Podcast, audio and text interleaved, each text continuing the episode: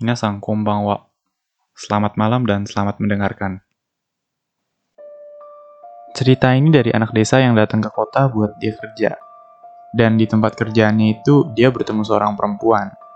Yang di mana makin lama mereka berdua makin akrab. Nama perempuan itu Fumiko. Dan cerita ini tentang hubungan mereka berdua itu. Fumiko ini anaknya ceria. Dan dia juga berasal dari keluarga yang kaya, tapi dia mutusin buat mandiri dan nyari pekerjaan sendiri di tengah kota. Singkat cerita, mereka berdua ngejalin hubungan. Hubungan yang cukup serius gitu ya. Hubungan mereka berjalan cukup lancar. Dan setiap harinya mereka ngejalanin hari-hari yang cukup membahagiakan.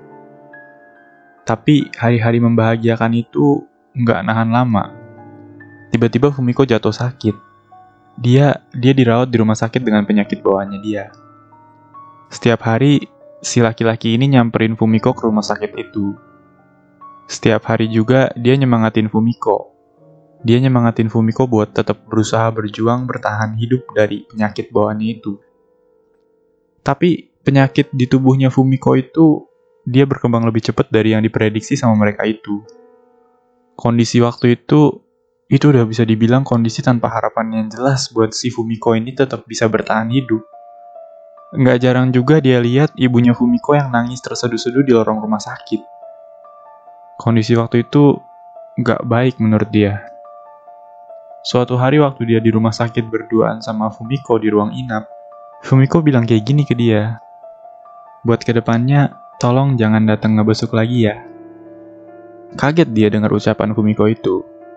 Tapi dia coba tanya alasannya kenapa. Dan Fumiko ini dia sempat terdiam. Terdiam sebentar.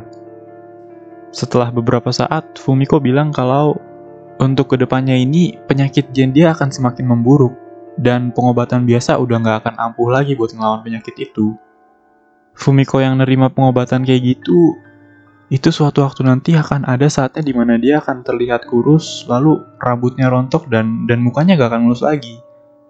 Fumiko dia nggak mau dilihat penampilannya yang kayak gitu sama si laki-laki ini. Dia kepingin diingat sebagai Fumiko yang cantik buat selamanya. Ngedenger itu, air matanya si laki-laki ini itu sedikit keluar. Dan dan dia dengan berat hati dia bilang iya ke Fumiko-nya itu.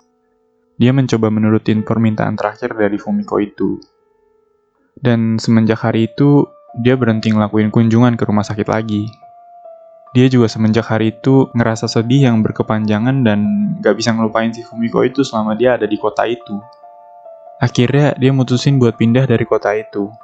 Atau mungkin lebih tepatnya dibilang lari dari keadaan waktu itu. Karena dia bener-bener pengen ngelupain Fumiko waktu itu. Beberapa bulan setelah dia pergi dari kota itu, dia udah dapat kerjaan baru di kota yang gak jauh dari kota sebelumnya. Dan waktu itu dia lagi pulang kerja, dia balik ke apartemennya dia, malam itu dia tidur cepet. Karena besokan harinya dia masih kerja. Tengah malam dia kebangun sama sesuatu. Iya, sesuatu. Dia dia tahu kalau yang datang ini bukan orang. Sengaja, sengaja bukan makhluk hidup. Dia waktu itu dia tetap menjamin matanya dia. Dan tetaunya sesuatu itu mulai ngerangkak naik ke atas kasurnya dia.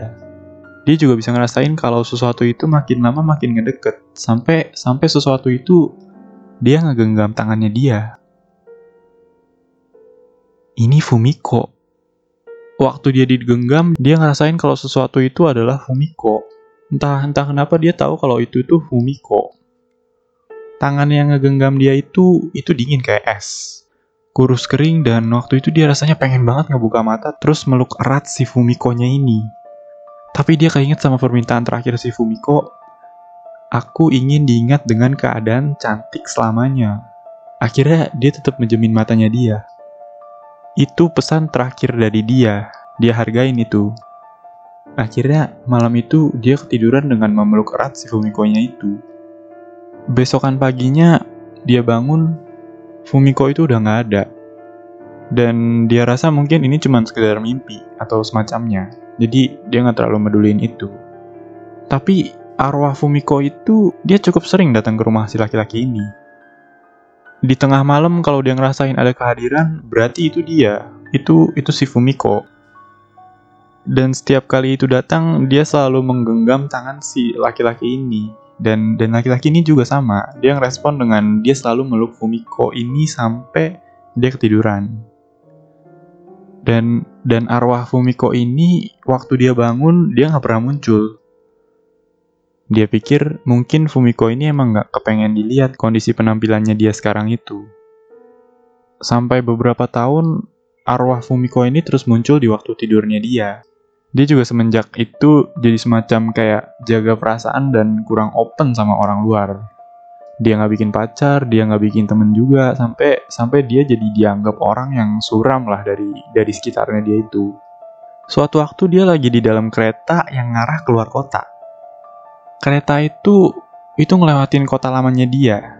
Itu itu tempat di mana dia lari dari kota itu untuk ngelupain tentang si Fumiko itu dulu.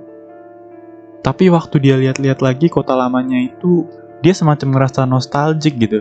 Ada perasaan masa lalunya yang bikin dia apa mungkin nyaman waktu itu sampai-sampai dia nggak berani diri buat turun dari kereta waktu kereta itu berhenti di stasiun kota itu. Dia jalan menelusurin tengah kota. Suasana kota masih bisa dibilang belum banyak berubah dan dia ngerasa kayak lagi jalan waktu dulu waktu dia masih ngejalanin hubungan sama si Fumiko itu. Dan di saat di mana dia ngelewatin taman, dia lihat ada orang yang dia rasa familiar. Itu ibunya Fumiko. Dia ngerasa canggung dan kalau bisa nggak ketemu sama ibunya itu. Karena dia juga masih ada rasa bersalah kalau dia lari dari kota itu. Dia bahkan gak datang ke acara pemakaman si Fumiko ini. Ibunya itu dia jalan dari arah yang berlawanan. Dan waktu mereka udah di jarak yang lumayan deket, dia ketahuan. Si ibunya nyapa, eh apa kabar? Dan dia bales sapaan ibunya itu dengan cukup dengan senyuman gitu. Akhirnya, akhirnya mereka berdua duduk ngobrol di dalam taman. Obrolan mereka itu diawalin sama ucapan, maaf masalah dulu itu. Dan akhirnya pembicaraan mereka ngarah ke bahas-bahas masa lalu si Fumiko itu. Seiring berjalannya pembicaraan itu, dia rasa kayaknya ibunya itu nggak masalahin dia nggak datang ke pemakamannya Fumiko itu. Dan dan dia rasa at least walaupun kayak gitu sesekali dia harus lah ziarah ke makamnya Fumiko itu. Dan dan dia tanya itu ke ibunya tante makam Fumiko itu di mana ya? Ngedenger itu ibunya bingung dia bilang Fumiko masih hidup kok laki-lakinya ini kaget kenapa masih hidup. Ngedengar ucapan ibunya itu, dia masih belum nangkep. Akhirnya ibunya jelasin kalau Fumiko berhasil ngejalanin pengobatan terakhirnya dia dan dan Fumiko itu dia berhasil keluar dari rumah sakit. Udah gitu beberapa tahun lalu Fumiko itu nikah dan dan bahkan sekarang dia udah punya anak. Akhirnya si ibunya ini khawatir ngelihat ekspresi laki-lakinya itu yang kelihatan bingung banget. Dan waktu itu percakapan mereka sampai di situ. Mereka berdua akhirnya berpisah. Dan laki-laki ini dia ngelanjutin perjalanannya dia keluar kota. Tapi setelah percakapan itu, dia jadi nggak berani untuk tidur. Yang ada di kepalanya dia itu, selama ini tangan itu punya siapa? Itu sih kayaknya mungkin cuma sesuatu yang memanfaatkan keadaan demi mendapatkan kasih sayang.